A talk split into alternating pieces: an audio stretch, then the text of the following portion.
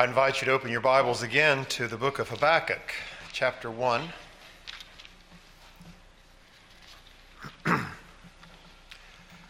the theme that we're covering this week is God's surprising servants. Things or persons that God uses that we don't often think of as being, uh, being used by Him. So, Sunday morning, I preached on the way that God uses the, the quiet, wasting things to bring about his judgment, things like the moth, which was Sunday morning, and then Sunday night uh, to bring to our attention the fact that uh, often our unconscious influence is more powerfully used even than our deliberate conscious influence. Last night, uh, from Romans chapter 5. We saw how that God uses adversity in general.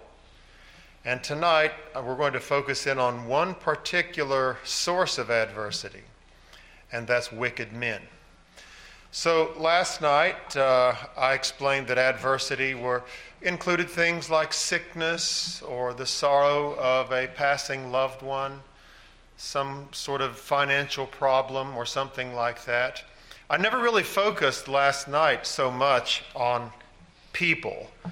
And, uh, and when, when adversity comes from wicked people, it's even harder to understand because we expect that people are going to behave according to certain rules of social conduct and are just going to be nice. And so it's so shocking when, when someone makes our lives miserable and they are behaving according to a standard other than the one that we believe everyone ought to be abiding by the, the basic principles of, uh, of justice and righteousness.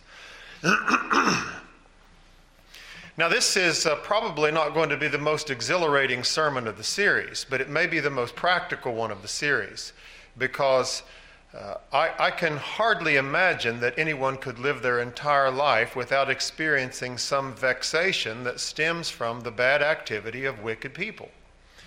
And even if it's not directed at you personally, then uh, there are times when we have to live in a government where bad decisions are made by governing officials, or we may uh, live in a neighborhood where there are uh, dangers that are propagated by, by wicked men and wicked women who are at work there, and so on. So, but usually, uh, we will have some experience at some time in our lives of where we are caused great grief by people who are acting wickedly.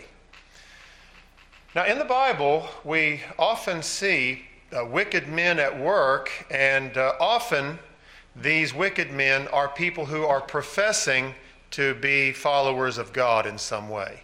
And sadly enough, in our own lives, sometimes some of the uh, most vexing treatment that we have to endure is propagated by people who are professing to be believers.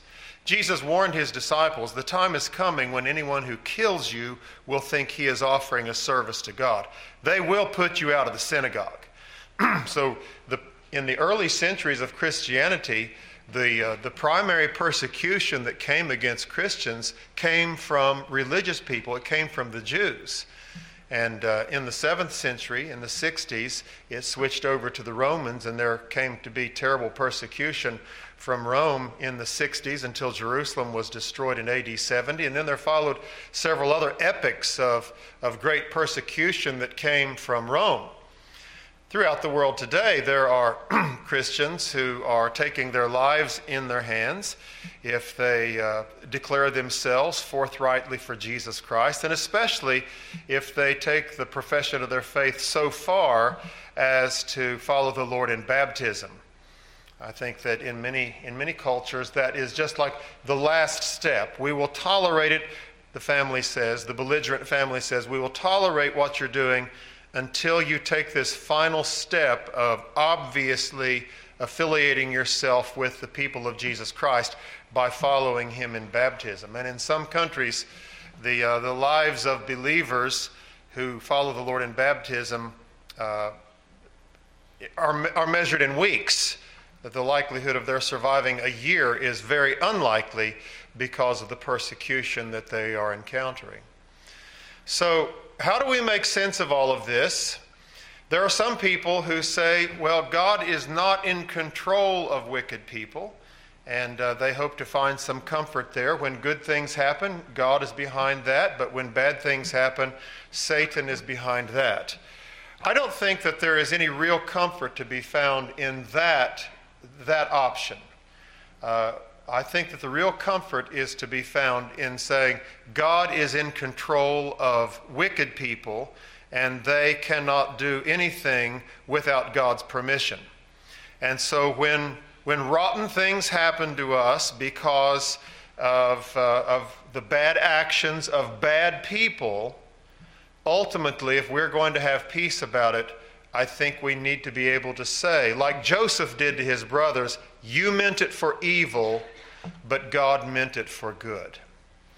Now, when bad people are uh, serving as God's servants, of course, they're not doing so deliberately. In the book of Isaiah, the prophet describes how that the Lord is going to use Babylon to chastise his people. Uh, but he explains the Babylonians have no intention of serving Yahweh when they're doing it. Instead, they are uh, serving their own selfish interests, and they are going to get punished for that. But when, here's the question to consider when the Babylonians were executing God's judgments against Israel, were the Babylonians obeying God's will? To answer that question, we need to understand that when we talk about God's will, we're talking about two distinguishable things. First of all, there is God's will of command, or another word, God's will of precept. A precept is a command, what God expects of us. There is God's will of precept. And then, distinguishable from God's will of precept is God's will of purpose. We talk about God's will of purpose. Uh, we call that the decrees of God. The decrees of God are his eternal purpose, according to the counsel of his will, whereby for his own glory he hath foreordained whatsoever comes to pass. That's the answer that the Baptist Catechism gives to the question what are the decrees of God? Hear it again. The decrees of God are, the, are his eternal purpose. so, God, being an intelligent being, is not just waking up in the morning saying, Hey, what do I feel like doing today? Instead, like, like an intelligent person who plans out uh, his future, God has a purpose that he has planned out from eternity past. So the decrees of God are his eternal purpose according to the counsel of his will. So he has formed this purpose not in reaction to events that he foresaw but did not plan no, he, he, that's not the way that God formed his purpose. He formed his purpose according to his will. and so nothing happens by accident. None of the angels ever runs up to God and says, You'll never believe what happened today. They, uh, God, God knows the end from the beginning because He has planned the end from the beginning. He knows the end from the beginning not merely because He is omniscient but because he has eternally decreed what's going to happen, including the wicked acts of wicked men. The decrees of God are his eternal purpose according to the counsel of his will, whereby for his own glory he has foreordained whatsoever comes to pass. and so God uh, God's ultimate purpose in his decrees is that all things that happen would ultimately bring glory to him. So, back to my question when, when wicked men are used by God to carry out God's purposes, are they obeying God's will? They are obeying God's will of purpose, but they are disobeying God's will of precept.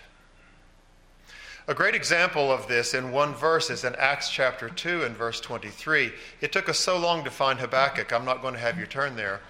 So in Acts chapter 2 and verse 23, the, uh, Peter is preaching on the day of Pentecost, and he says something like this. I don't have it memorized word for word, but this is very close to it.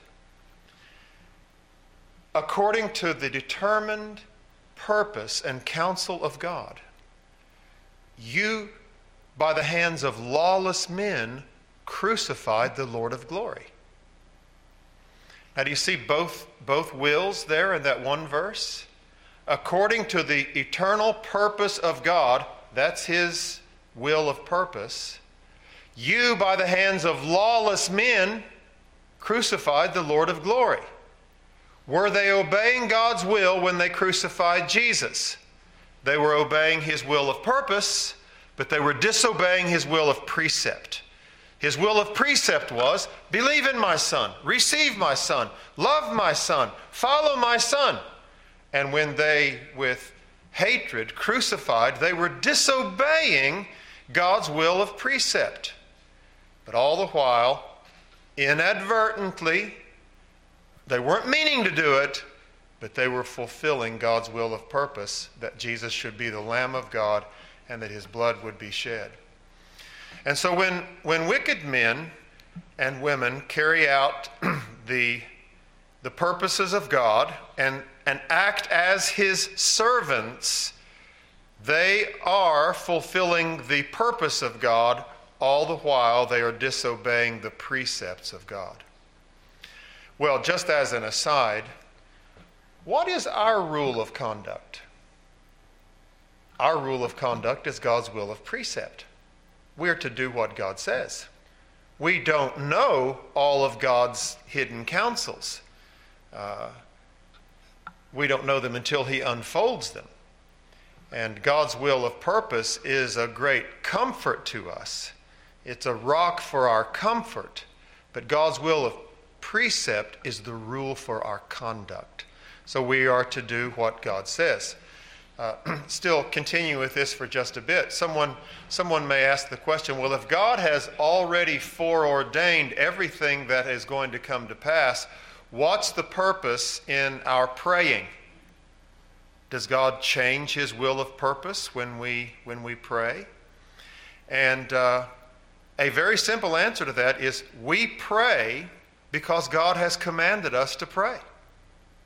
And somehow, in a mysterious way, God uses our prayers to fulfill His purposes.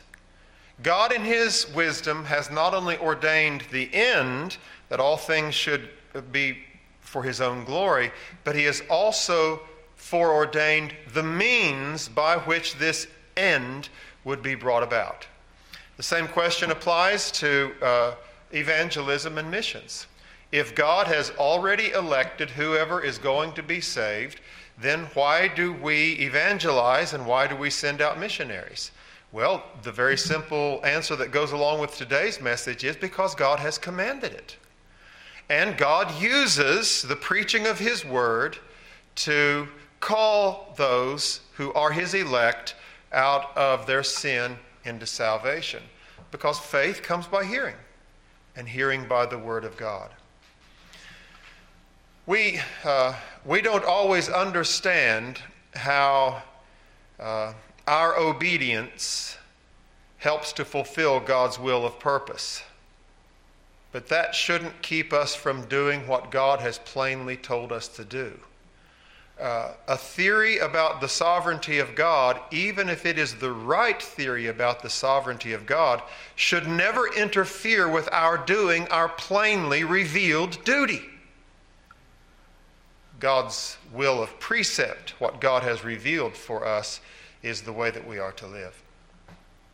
But when God uses wicked people, as almost certainly you'll have some experience with it, how are we to respond? I think that Habakkuk gives us a good model to follow.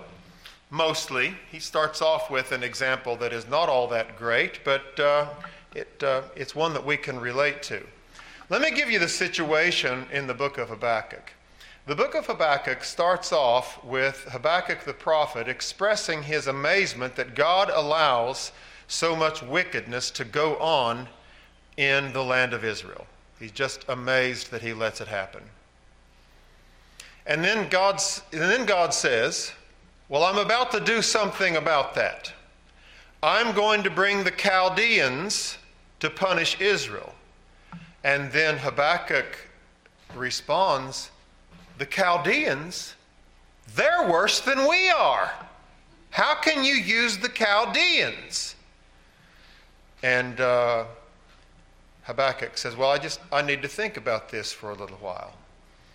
And so he retreats into his tower and he thinks about it for a little while. And then God reveals to him how he's going to make it through this. You'll make it through all of this, Habakkuk, you and other faithful, if you live by faith. The just, the just will live by faith. And then he gives Habakkuk a vision of how he is going to punish the Chaldeans when he's finished with them. And then the third, so that takes up most of chapter two. And then in the third chapter, which is the pastor, which is the chapter that uh, Pastor uh, read just a few minutes ago, then uh, Habakkuk responds with adoration and praise on how great God is and then he concludes that he is going to rejoice in the Lord. So that's a quick summary of the book of Habakkuk. I'm not going to read the entire book, but I have the whole book in mind as we look at these various things. And the first thing that we'll see is that when wicked men are at work, it often seems that God is absent. Look with me at the first uh, three or four verses. Habakkuk, and the oracle that Habakkuk the prophet saw let me just point out to you that uh, this entire book is poetry. And uh, so you don't read poetry the exact same way that you read prose. Uh, poetry is condensed, deliberately artistic language that is meant to uh, arouse an emotional reaction. So that's one of the primary functions of poetry is to, is to stimulate an emotional reaction. So much of the Bible is, uh, is in poetry. I'm just looking at the book of Nahum, it's all poetry. Looking at the book of Micah, it's all poetry. I estimate that about one third of the Bible is written in poetry. It's, it's rather daunting because most of us have not had a very good education in poetry and we don't quite know what to do with it. And you're not going to be lost at sea if you don't ever understand how to read poetry, but you'll miss some of the real beauties in the Bible if you just persist in reading poetry as if it were prose. And uh, so, one of, one of the characteristics of poetry is that um, it, it, it draws heavily on metaphor draws heavily on uh, suggestions for which you, you supply the, the concrete imagery. And uh, it, I, I, love poetry. I love the poetry of the Bible. I love English and American poetry.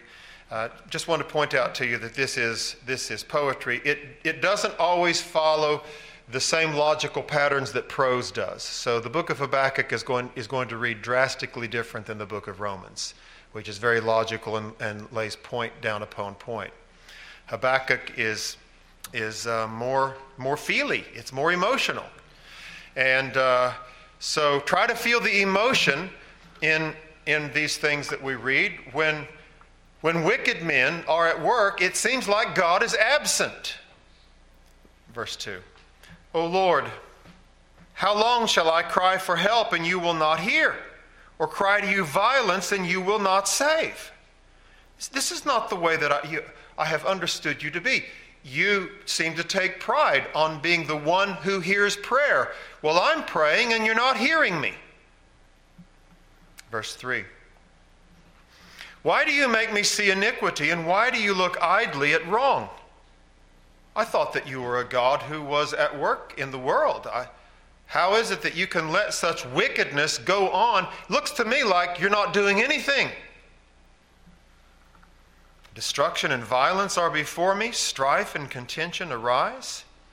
And look at the terrible consequences of you're not hearing prayer and you're letting this go on. Verse 4 So the law is paralyzed and justice never goes forth. For the wicked surround the righteous, so justice goes forth perverted. Now, in these opening verses, he is describing the conditions of things in Israel. But it applies to when God is using wicked men and when God is allowing wicked things to go on. There are times when we feel like, are you listening? Are you present? Don't you care that these sort of things are happening? And uh, God is a God is a, a big God. There's never any never any cause for us to be insulting or to be disrespectful to the Lord. We should, we should always avoid that. But when you have questions, it's not wrong for you to ask the Lord questions. Why are you letting this go on? he may, he may give you an answer, as he does to Habakkuk. And the answer that he gives is, I'm about to do something about the situation that you describe. So, verse 5, and here we see uh, the, wicked, the wicked men that God is about to use in bringing judgment to Israel. Look among the nations and see, wonder and be astounded. So the Lord says, I'm getting ready to tell you something that is going to make your jaw drop open. This is going to be surprising to you. In fact, it's going to stretch your credulity. Not sure that you can believe this, for I'm doing a work in your days that if that you would not believe if told. Here it is. For behold, I'm raising up the Chaldeans, that bitter and hasty nation now, in using poetic language, he describes how good the Chaldeans are at being bad. First of all, they are just a group of pirates. They march through the breadth of the earth to seize dwellings not their own. They are not going to abide by the law. They have a law of their own that drives them in what they're doing. They are very good at this. They are dreaded and fearsome. Their justice and dignity go forth from themselves. In other words, they're making up the rules as they go along. This is one of the sources of frustration when we are suffering because of uh, the bad behavior of wicked men. It's like, why are you guys acting like that? What? And what's the reason? It seems like you're, you're departing from all reason. That's the way, that's the way wicked people act. They're, they're vicious. Their horses are swifter than leopards, more fierce than the evening wolves. Their horsemen press proudly on. Their horsemen come from afar. They fly like an eagle, swift to devour. They come, they all come for violence, all their faces forward. They gather captives like sand. At kings they scoff, and at rulers they laugh. They laugh at every fortress, for they pile up earth and take it. They sweep by like the wind and go on. Guilty men, whose might is their God.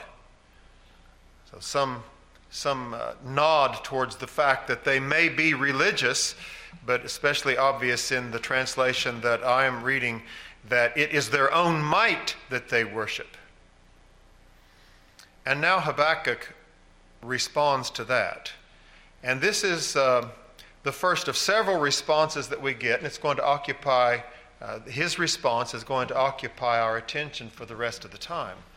This first response is understandable, but it is short sighted. And then, beginning in chapter 2, we see several responses that I think are worthy of our imitation. But uh, let's look at his, his first response, which is understandable but short sighted. And uh, there really are two, two prongs to his reaction here. The first, the first prong is he says, Lord, this is out of character for you. And the second prong is, it looks like you don't love your people. So sometimes when we're undergoing persecution or some kind of hardship at the hands of wicked people, we think, this is out of character for you to let this go on, and it looks like you don't love me. We can see both of those things beginning in verse 12. Are you not from everlasting, O Lord my God, my Holy One? We shall not die. O Lord, you have ordained them as a judgment and you, O rock, have established them for reproof. You who are of purer eyes than to see evil and cannot look at wrong. Why do you idly look at traitors and remain silent when the wicked swallows up the man more righteous than he? That's the first prong of this complaint. I thought you were holy. How can you use people like that? And then it looks like you don't love your people. It's look like, it looks like you're just treating us like fish. Verse 14 You make mankind like the fish of the sea, like crawling things that have no ruler. He brings all of them up with a hook. He drags them out with his net. He gathers them in his dragnet, so he rejoices and is glad. Therefore, he sacrifices to his net and makes offerings to his dragnet, for by them he lives in luxury and his food is rich. Is he then to keep on emptying his net and mercilessly killing nations forever? The fisherman here is the, the captain of the host, the king of the Chaldeans. He's just going through the nations like, like a fisherman would throw his hook and catch a fish or like uh, a fisherman would throw his net and haul in fish, only it's not fish, it's nations, and you're putting us in there. How can this be? It's understandable, but it's short sighted. Now, let's spend the rest of our time looking at uh, the responses that Habakkuk uh, does, has, that are worthy of our imitation. And the first one is, well, verse, chapter 2, verse 1. I will take my stand at my watchpost and station myself on the tower and look out to see what he will say to me and what I will answer concerning my complaint. I, would expect him to say what he will answer concerning my complaint. But I think he anticipates that there's going to be further discussion here. He's going to answer my complaint, and then I'm going to answer him back. But I think the first thing that Habakkuk does that uh, is a response that is worthy of our imitation is he says, I need to take a deep breath here and think about this for a little while. And I need to uh, get in a place where I can see the big picture. I think that's the significance of stationing himself on the tower. You can see things from a high perspective that you can't see from other. And, uh, and I think that's what Habakkuk is saying. I'm going to, I'm going to uh, take my stand at my watchpost. I'm going to look carefully to see what God may be revealing in using these wicked men to accomplish his purposes and I'm going to strive to get the big picture of things. The second thing that uh, Habakkuk does that is worthy of our imitation is that he says, I'm going to live by faith. Now, faith is uh, embracing truth that you cannot figure out by reason, but instead you understand truth because God has revealed it. Faith is believing what God has said, especially when the only reason for believing it is because God has said it, and you believe it with the intention of obeying Him. And, uh, and Habakkuk is going to make it through this. The Lord, the Lord tells him, You're going to make it through this if you will not be guided by your sight, but if you will be guided by what you know about me. Now, I understand, Habakkuk, that what you know about me seems to be obscure right now. But you've got to trust me that for a while it's going to look like I don't love you and I don't love Israel, but you've got to trust me. It reminds me of uh, a hymn that we sing. When darkness veils his lovely face, I rest on his unchanging grace. In every high and stormy gale, my anchor holds within the veil. I, I may not be able to see his face, but his grace is unchanging. And then there's this from uh, John Donne. Uh, Though thou with clouds of anger do disguise thy face, yet through that mask I know those eyes, which though they turn away sometimes, they never will despise. So he imagines that God's face is covered over with a, mask of anger, just as it is here in the book of Habakkuk. But through that mask of anger, he sees those eyes. And he says, though they may turn away sometimes, they never will despise. I think one of the principles that uh, we're about to read in this passage of Scripture is do not doubt in the dark what you have seen in the light. There are dark days that will come. There are times when wicked men will knock you back on your heels and you'll say, Do I even know this God at all? And the Lord says, Son, daughter, you'll survive this thing. You will live by faith. Let's read God's response to Habakkuk. The Lord answered me, Write the vision. I'm in chapter 2, verse 2. Write the vision, make it plain on tablets, so he, who, that, so he may run who reads it. For the vision awaits its appointed time. It hastens to the end, it will not lie. If it seems slow, wait for it. It will surely come, it will not delay. Behold, his soul is puffed up, it is not upright within him but the righteous shall live by his faith. So here I think the Lord begins to sound the distant thunders of the storm that he is going to bring against the Chaldeans. And uh, he says it's not going to be immediate. The, uh, this, the, the Chaldeans are going to come. I'm going to use these wicked men to accomplish my purposes. But just wait. Just wait. That's not the end of the story. But to make it through to the end of the story and live, you've got to live by faith.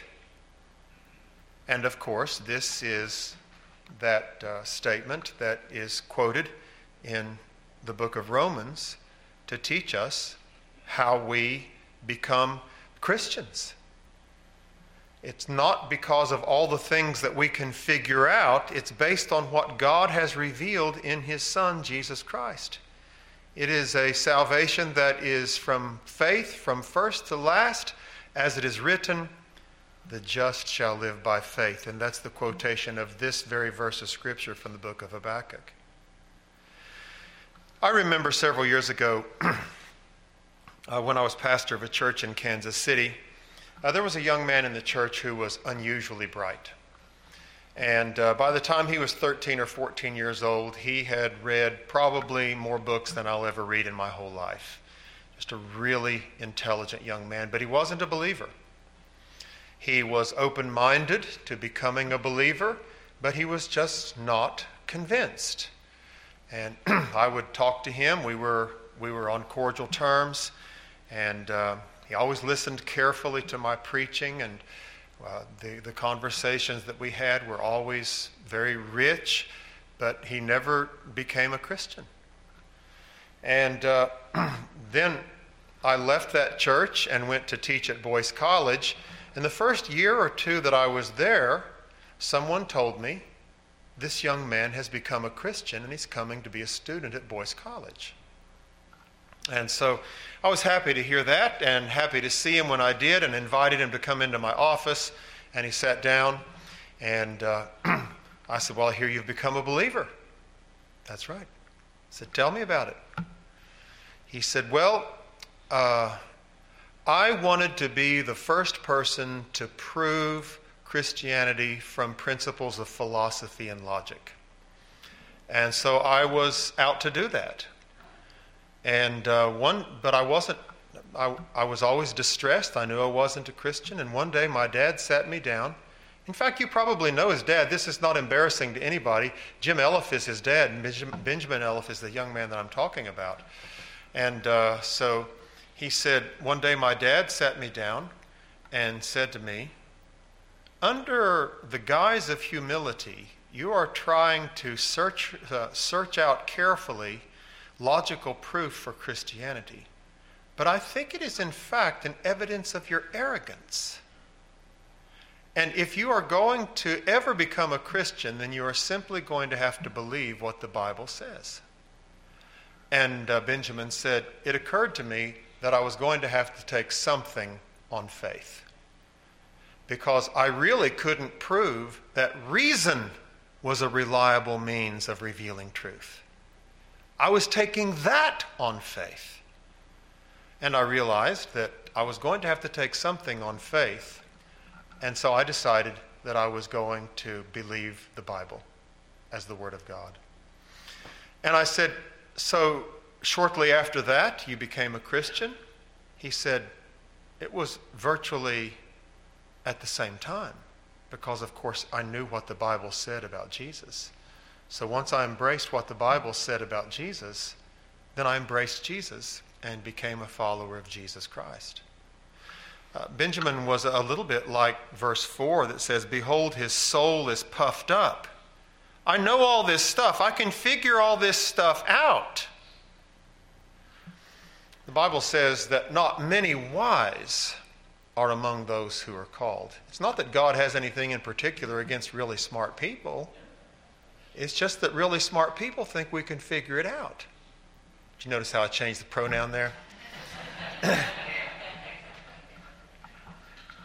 yeah, we think, oh, I, I, can, I can get this. I've been able to figure out all this stuff all my life, and I'm going to figure this out too. I don't need to, I don't need to be reduced to that childlike faith. Yes, you do. Unless you become like a little child, you will never enter the kingdom of heaven. Your soul will be puffed up, it will not be upright, but the righteous shall live by his faith. And that's the way that we have got to survive when we are being tossed around by wicked men. Wicked men are God's servants. Sometimes He uses them to chastise us. Uh, sometimes He uses wicked men to move us out of a, a comfortable but wrong course. This afternoon, when I was talking to Carol about this message, I, uh, I said, I can really only think of three times in my life. I'm 62. Today's my birthday. So I said, uh, in my life, so blessed, I can really only think of three times when my life was really upended by bad men. And uh, in all three cases, I explained to her, it was God's moving me away from a comfortable but wrong course. Not sinful, just not right for me, into something else. And uh, thank God, uh, I can look back on all three of those experiences and see how the Lord was using it to, uh, to move me into something else. But it sure was painful at the time. Very, very painful to have my life uh, disrupted so, so deeply by these bad men. All, all, all three instances were orchestrated by men who were professing Christians. And to be fair, uh, I think that in all three instances, these professing Christians thought that they were doing the right thing. Uh, it, it may be that they were uh, not abiding by the same standard of right that you and I would, but I think in all three cases, they, they thought that they were doing the right thing. So, first of all, we have seen Habakkuk saying, I'm going to think about this and try to see it from a, a, a big perspective. I'm going to get in my watchtower and I'm going to wait and live by faith, just like the Lord has said. Now, the rest of chapter 2 is taken up with the way that the Lord is going to eventually judge the Chaldeans. I'm not going to read that, but I'm going to skip ahead to Habakkuk's next, next response, which we find at the beginning of chapter 3. And this, I think, is, as I said, his song of praise where he's overflowing with gratitude in response to what the Lord has revealed to him. But he resorts to prayer. I think we have assumed that we're going to be doing that all along, but here it's, it's made specific O Lord, I have heard the report of you, and your work, O Lord, do I fear. In the midst of the years, revive it. In the midst of the years, make it known.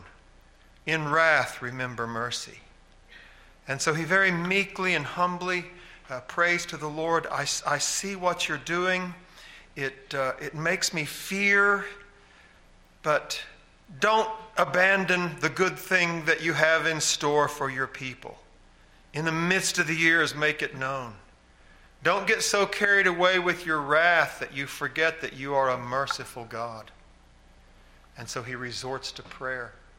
That's the third response that Habakkuk takes that is worthy of imitation. And then the fourth response that Habakkuk takes that is worthy of imitation is in verse 16 of this chapter. And this is, this is a statement of submission. I hear and my body trembles. My lips quiver at the sound. Rottenness enters into my bones. My legs tremble beneath me. Yet I will wait quietly. Yet I will quietly wait for the day of trouble to come upon the people who invade us. I'm, I'm really scared. This is a very emotional thing for me. But so help me, God. I will quietly wait for the day of trouble. I'm not going to complain anymore.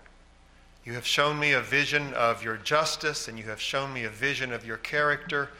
And I respond with saying, It is better to know you than it is to know why. And I think that's really one of the main messages of the book of Job. You know, uh, Job was never, as far as we read in the book of Job, God never explained to him, here's why all this bad stuff happened to you. Instead, when God shows up at the end of Job, he asks him all these questions which demonstrate that God is vastly superior in every way to Job. And that quiets Job's heart. And that's the same thing that happens to Habakkuk here. And that's the same thing that needs to happen to us.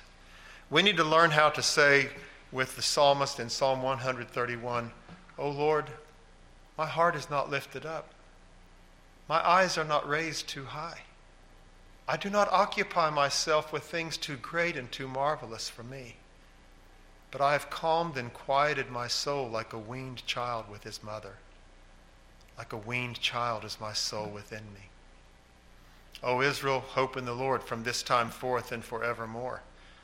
Just like a little child who doesn't even have to understand how mommy and daddy can protect him from all of this stuff, but somehow it's okay when I'm on mommy's lap the psalmist says, That's the way that I've calmed and quieted my soul. George Herbert has a poem where he is in distress because he has not uh, achieved a lofty position that he thought surely would be to the glory of God if God would give him this great position. And uh, he says, But that thou art my wisdom, Lord. In other words, if it weren't for the fact that you are my wisdom, and both mine eyes are thine. That's the way he has of saying, I have entrusted the guidance of my life to you. If it weren't for the fact that I've done that, my soul would be extremely stirred for missing my design. Were it not better, so he starts to make a suggestion to the Lord, were it not better to bestow some place and power on me? Then should thy praises with me grow and share in my degree. I mean, if you make me famous, I'll talk about you when I'm interviewed. But when I thus dispute and grieve, I do resume my sight. So it's like me saying, God, I told you, I, I know I told you that I was going to give you my eyes so that you could guide me, but uh, you're not doing such a great job. Could I have my eyes back? When I thus dispute and grieve, I do resume my sight, and pilfering or stealing what I once did give, deceives thee of thy right. And then he muses, How know I if thou shouldst me raise that I should then raise thee? Perhaps great places and thy praise do not so well agree. So I think that if I were made famous and influential, I would be sure to give glory to God, but it doesn't always happen that way. In fact, it rarely happens that way. And so he concludes his poem Wherefore unto my gift I stand. I gave you my eyes, you keep my eyes. Wherefore unto my gift I stand, I will no more advise. Only do thou lend me a hand, since thou hast both mine eyes. So I'm, I'm blind. I need someone to guide me. Do let me feel your hand. Do let me get on your lap like that weaned child. It, it, and the title of that poem is Submission. It is in submission to the Lord that we find peace and quiet. Sometimes I would wager that you probably sing, uh, Joyful, Joyful, We Adore Thee. The words of Joyful, Joyful, We Adore Thee were written by Henry Van Dyke. He wrote several other poems, including this very short one, which is a good illustration of this point. In this little short poem, he describes how that he was uh, ardently seeking after peace and insisting upon getting it, but he never got it until, well, listen to the poem. With eager heart and will on fire, I fought to win my great desire. Peace shall be mine, I said. But life grew bitter in the weary strife. My soul was hurt, my pride was wounded deep. To heaven I cried, God, grant me peace, or I must die. The dumb stars glittered, no reply. Broken at last, I bowed my head forgetting all myself, and said, Whatever comes, thy will be done. And in that moment, peace was won. And that's what happened to Habakkuk here. I'm scared about all this that's happening. I'm, un- I'm unhappy about it. My, my legs are trembling. I'm scared. But I will quietly wait for the day of trouble to come upon the people who invade us. I will submit to your great sovereign ways.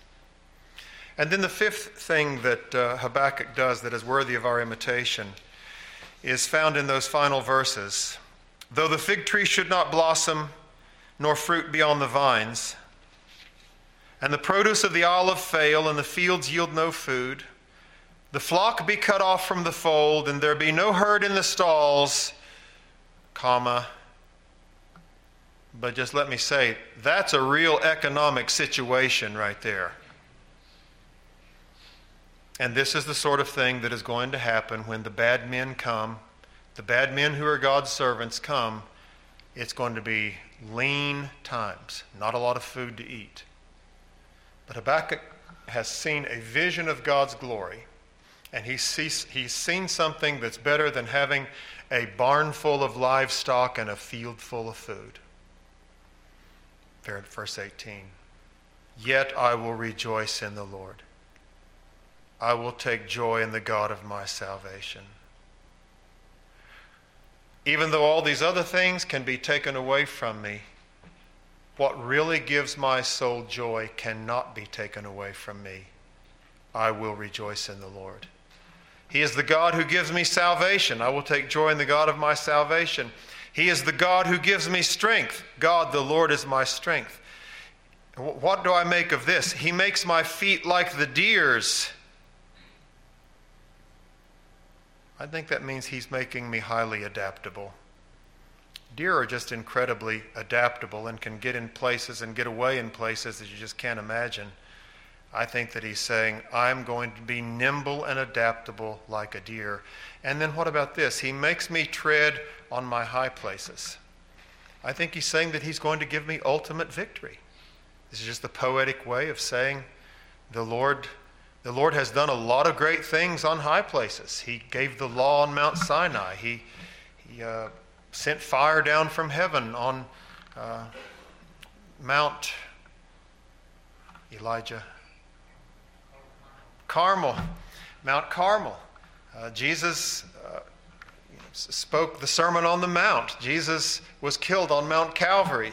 Jesus ascended up to heaven from the Mount of Olives. A lot of important things have happened on mountains. And uh, I think this is just a poetic way of saying the Lord ultimately is going to give me victory. I will rejoice in the Lord. He's the God of my salvation. He's the God who gives me strength. He's the God who gives me adaptability. He's the God who gives me victory even in the midst of these dark times when He is using wicked men to accomplish His purposes. Well, one of the benefits of this message for me is that I have a tendency to look back with some bitterness and perhaps some unforgiveness on those bad men who did bad things to me.